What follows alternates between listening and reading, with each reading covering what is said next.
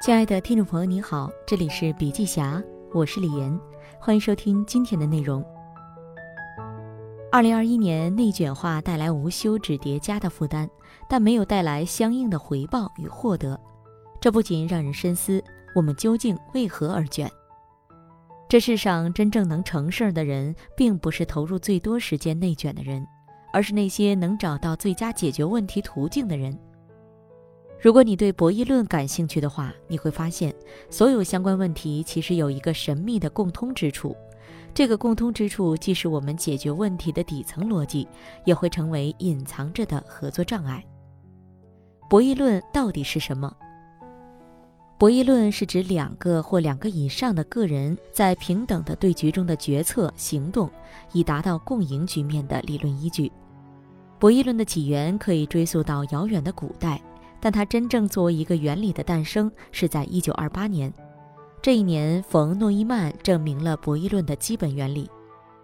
自二十世纪以来，博弈论得到西方商界、经济学界、军事领域、社会学界的广泛应用。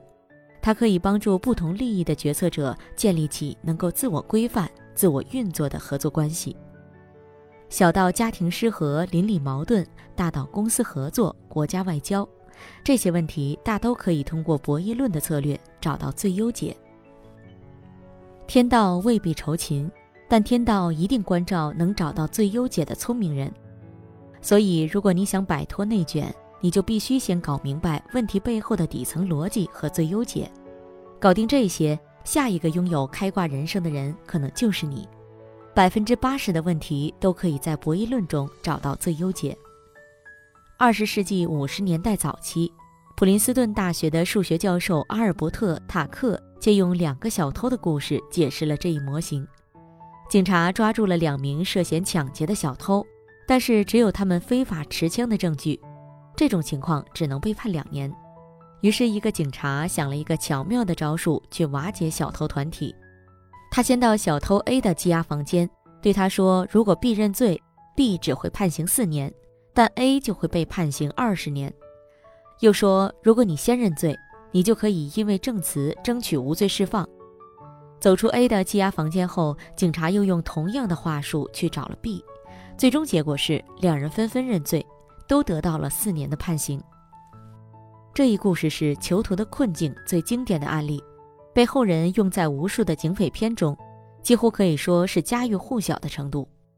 其实，除了囚徒的困境模型之外，在博弈论与生活中，作者还提出了另外六个困扰我们生活的困境：工地悲剧、搭便车、懦夫博弈、志愿者困境、两性战争、猎鹿问题。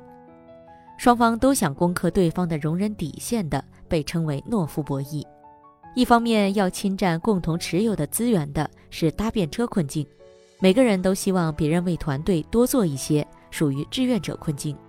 所以，我们生活中遇到的将近百分之八十的问题，都可以用博弈论模型来分析解决。内卷就是一个典型的囚徒困境。关于内卷这一热词，牛津大学教授向彪给过一个很全面的解读：整体环境的恶化是不断加速且不可挽回的，而个体没有能力与环境抗衡，最终只有顺应环境变化，加入到内卷的行列中。假设一个部门所有人目标都是完成手头工作和 KPI，等待工资到手。有一天，部门领导灵机一动，开始制定鼓励员工每天加班半小时制度。新员工 A 急于表现，率先表示自己可以加班一小时，于是员工 B、C、D 纷纷被迫开启下班后摸鱼一小时模式。所以，内卷其实就是囚徒困境的现实实践。那么，如何破解囚徒困境呢？作者在书里提供了解决这一困境的三种方式：改变态度，诉诸善意的权威人士和能够自行运作的策略。改变态度，如果我们都认为在合作中作弊是不道德的，就能避免许多社会困境。诉诸善意的权威人士，所谓善意的权威人士，大多只是一个迷思，一旦有了权利，就几乎无可避免的会谋求私利。所以，我们需要让外部的权威人士来促成合作，并守护公平，能够自行运作的策略，开发出能够自行运作的策略。如此一来，只要合作一开始就不会有作弊的机会。问题最优解建立在合作的基础上的。在《博弈论与生活》这本书提出了以博弈论为理论支撑的五个建立合作关系的方法：沟通、协商、联盟、承诺、理智与情绪。沟通，卡耐基说过，一个人的成功百分之十五取决于知识和技能，百分之八十五取决于沟通。博弈论研究者认为，只要双方愿意且能够沟通，理性通常也能让他们达成协议。沟通顺畅，至少会减少一半的时间成本。经常会看到一些八卦新闻，早已没有感情的夫妻双方，因为一些小利益，双方不肯妥协，耗了一年又一年，离婚官司反复上了热搜，却久久不能得到妥善解决。阻碍他们离婚速度的，不是离婚冷静期，而是双方对于沟通的逃避。这种逃避导致双方不仅要付给律师大笔金钱，还必须承受长达几年的情绪上的压力。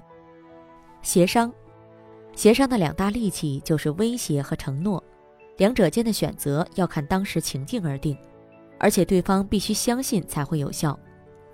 兰·费雪教授在书中举了这样一个小例子：当孩子开始调皮捣蛋的时候，如果爸妈只是大吼“再不住手，我就把你宰了”，小孩子可能不会对此感到威胁，因为他很明确的知道爸妈会打他屁股，但不会真的宰了他。这是一个不会成真的威胁，所以大多数孩子理都不会理。如果爸妈把话术换成“再皮不准吃冰淇淋了”，或者是“听话，我给你买冰淇淋吃”，大概会有很明显的效果。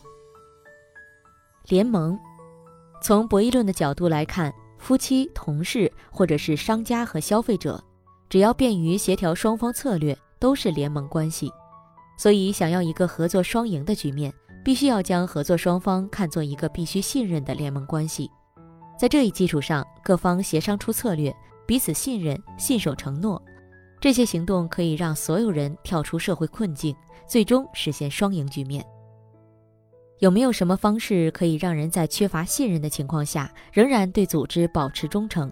答案只有一个：承诺。二零零三年，华为面临前所未有的低谷期。任正非甚至计划以七十五亿美元的价格把华为卖给摩托罗拉，但却因为种种困难没有最终实现。然而，也是在最严重的低谷期，任正非摸索出一套一种不用上市就能获得融资的方法，开始走华为自己的野路子。其中最重要的一个方式就是通过承诺激发团队的创造活力。任正非将管理模式从上下命令、服从式调整为全员参与式。这一政策的调整为华为带来巨大的集体能量。理智与情绪，理想状态下，只要各方能以真正理性的态度，从协商中追求自身的利益，就能为所有人找到独特的最佳方案。但人是独立复杂的个体，没有人可以做到完全的理性，所以在合作中，情绪必须要列入我们日常计划行动的考量之中。把快乐和其他情绪上的奖励或惩罚列入计算，看起来在某些情境中，纳什均衡就真的能将我们锁定于某些解决方案，达成合作。十大效能最大化的博弈论要诀：赢就守，输就变。不论先前选择合作策略或自私自利的不合作策略，只要结果出炉时你是赢家，就不要改变策略。但如果输了，就马上采取另一种策略，带入新的参与者。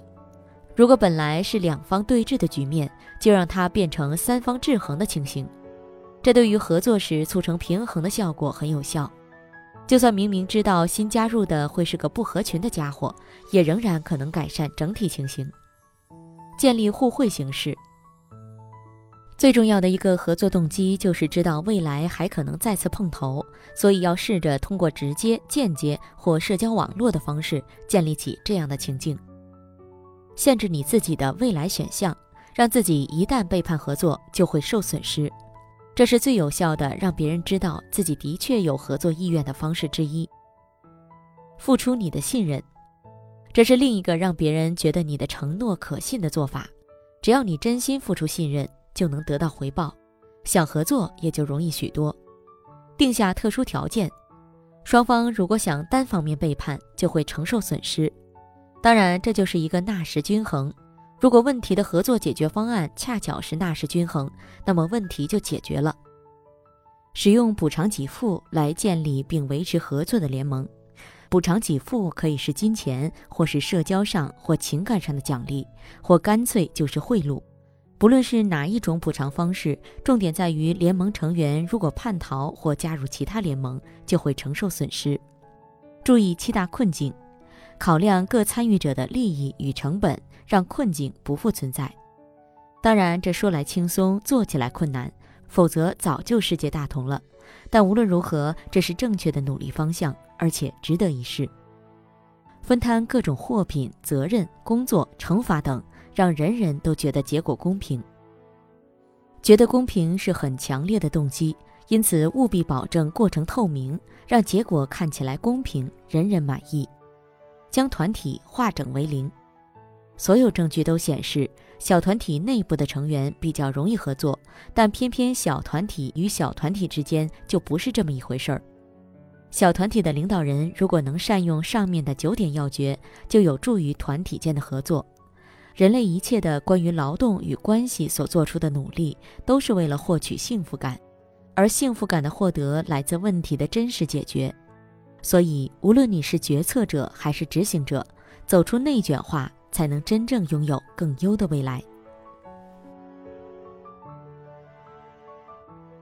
好了，今天的内容分享就到这里，感谢您的收听，亲爱的听众朋友，听了今天的分享，您有什么感受呢？您可以在评论区留言，有什么意见或建议也可以告诉我们。同时，笔记侠分享在各大音频平台，喜马拉雅、懒人听书、蜻蜓、乐听、三十六课、荔枝等都有发布，搜索“笔记侠”即可关注。感谢您的支持。笔记侠商业合作包括深度专访、品牌传播、线下沙龙合作，请联系魏之上，幺七六三幺八八幺九五七，幺七六三幺八八幺九五七。